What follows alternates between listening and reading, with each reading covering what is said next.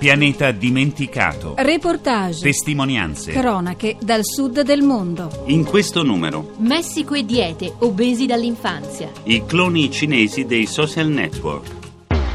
Il Messico è uno dei paesi con più obesi al mondo. Nella graduatoria stilata dall'Ocse nell'annuale rapporto sulla sanità, il numero dei messicani che superano la soglia dell'obesità è infatti pari al 24,2% della popolazione. Michela Coricelli.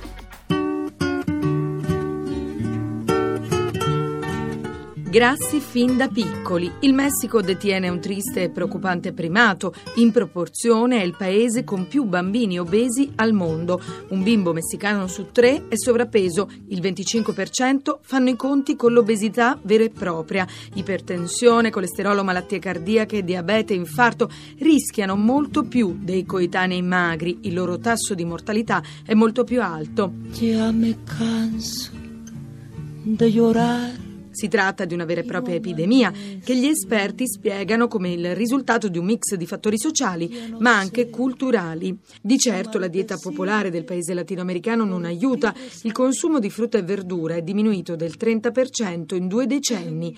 Ironicamente c'è chi parla di vitamina T, ovvero tortillas, tacos, tamales, le tradizionali tortine di mais che sono la base del gustoso ma calorico cibo messicano. Jorge Javier Romero è professore professore all'Università Autonoma Metropolitana di Ciocimilco e autore del libro Obesità, che fare, politiche al vapore, un problema di peso. La dieta popolare messicana è una dieta che si è deformata negli ultimi anni, è sempre più grassa e sempre più ricca di carboidrati. Questa dieta popolare ha buona parte della colpa del cambiamento del fenomeno dell'obesità infantile. Donde me aseguran mis amigos.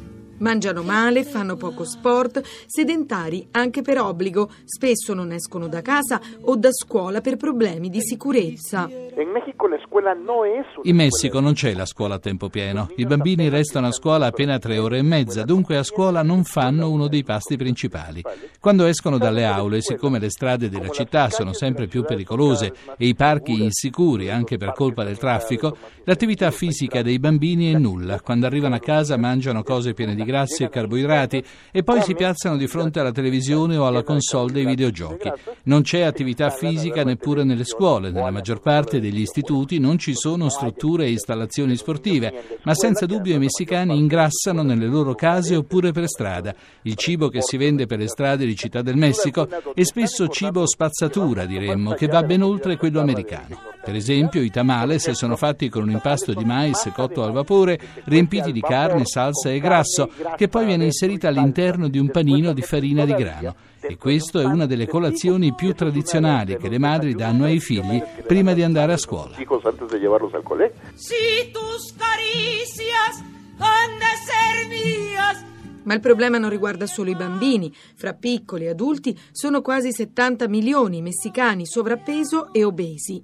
Abelardo Avila, dell'Istituto Nazionale Messicano di Scienze Mediche e Nutrizione, studia da anni questo fenomeno. Lo che sta succedendo in Messico è l'esempio di quello che sta succedendo in Messico è l'esempio di quello che può accadere quando permettiamo che gli interessi dell'industria alimentare predominino sugli interessi della salute del paese.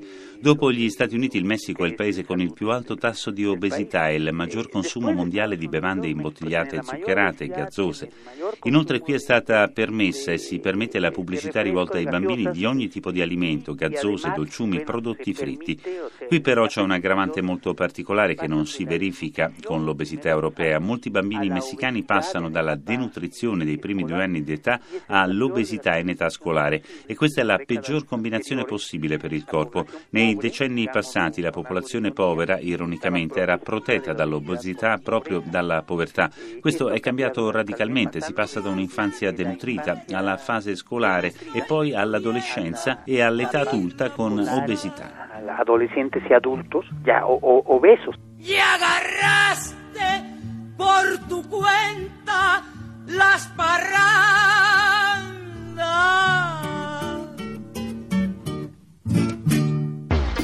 In Cina, nonostante l'asfissiante censura online imposta dal regime comunista, i social networks hanno ugualmente una crescita esponenziale, ma non si tratta di Twitter e Facebook, bensì dei cloni cinesi.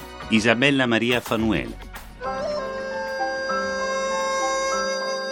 In Occidente la nascita dei social network su Internet ha provocato un radicale mutamento nelle relazioni sociali. L'utilizzo di tali mezzi fondati sulla condivisione dei dati è in crescita esponenziale, con milioni di utenti. Quello cinese è sicuramente per Internet il mercato più appetibile, con i suoi 340 milioni di utenti. Anche in Cina il fenomeno dei social network è di estrema rilevanza, soprattutto per i giovani. Il 67% di chi accede ad Internet è infatti composto da persone sotto i 29 anni di età. La penetrazione dei social network occidentali in Cina è stata però sinora difficoltosa, sia per motivi legati alle loro caratteristiche peculiari, non sempre appetibili per i cinesi, sia per l'azione della censura, fattasi particolarmente aggressiva dopo il conferimento del Nobel al dissidente Liu Xiaopo Ce ne parla il sinologo Maurizio Paolillo, docente presso l'Università del Salento. Possiamo dire sicuramente che gli utenti di Internet eh, cinesi presentano caratteristiche differenti rispetto all'Occidente. Innanzitutto il 70% degli utenti è sotto i 30 anni e oltre il 60% è composto da persone che hanno conseguito il diploma o la laurea. Inoltre il tempo dedicato al web giornalmente supera le 4 ore,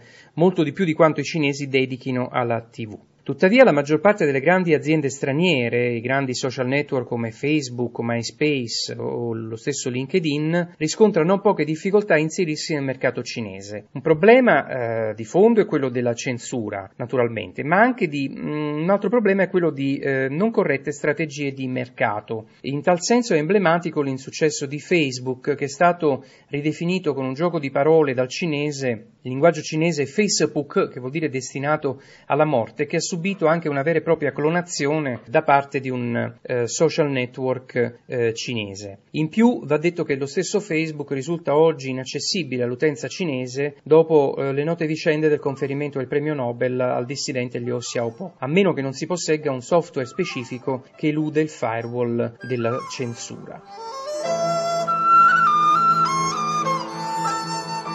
I social network cinesi presentano caratteristiche peculiari che li differenziano dai loro fratelli occidentali, ma ciò che è più interessante è la diversità nell'uso dei social network tra Cina ed Occidente. Laddove da noi siti come Facebook celebrano l'individualità, in Cina si tende soprattutto all'obiettivo della condivisione delle opinioni, in un clima che gli internauti o netizen avvertono più libero rispetto ai canali tradizionali più controllabili dal regime. Pur se non priva di ostacoli, la strada verso la libertà di espressione si esprime anche attraverso queste nuove piazze virtuali. Al di là dei problemi della censura, sicuramente il mercato cinese risulta caratterizzato da alcune peculiarità. Innanzitutto una forte diversificazione, maggiore rispetto all'Occidente. Ad esempio abbiamo il clone di Facebook Xiaonei che registra più di 40 milioni di utenti e che è particolarmente, dire, focalizzato sull'utenza giovanile dai 18 ai 25 anni.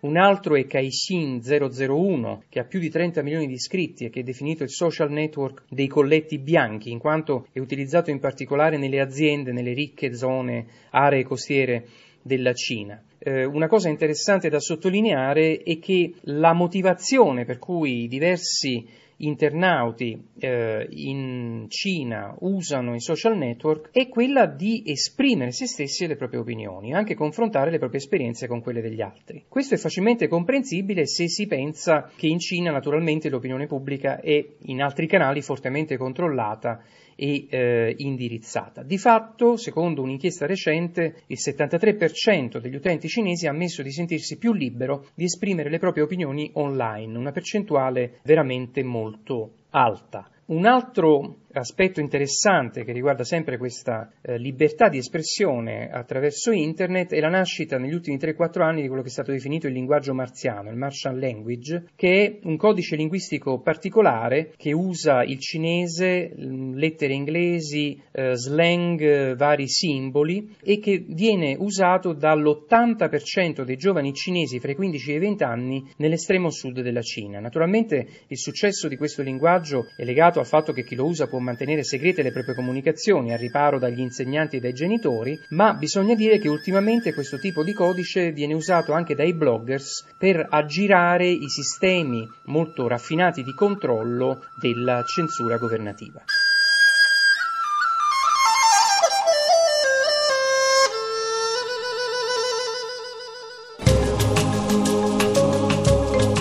Abbiamo trasmesso Pianeta Dimenticato, a cura di Gianfranco Danna. Assistente al programma Renato De Angelis. www.pianetadimenticato.rai.it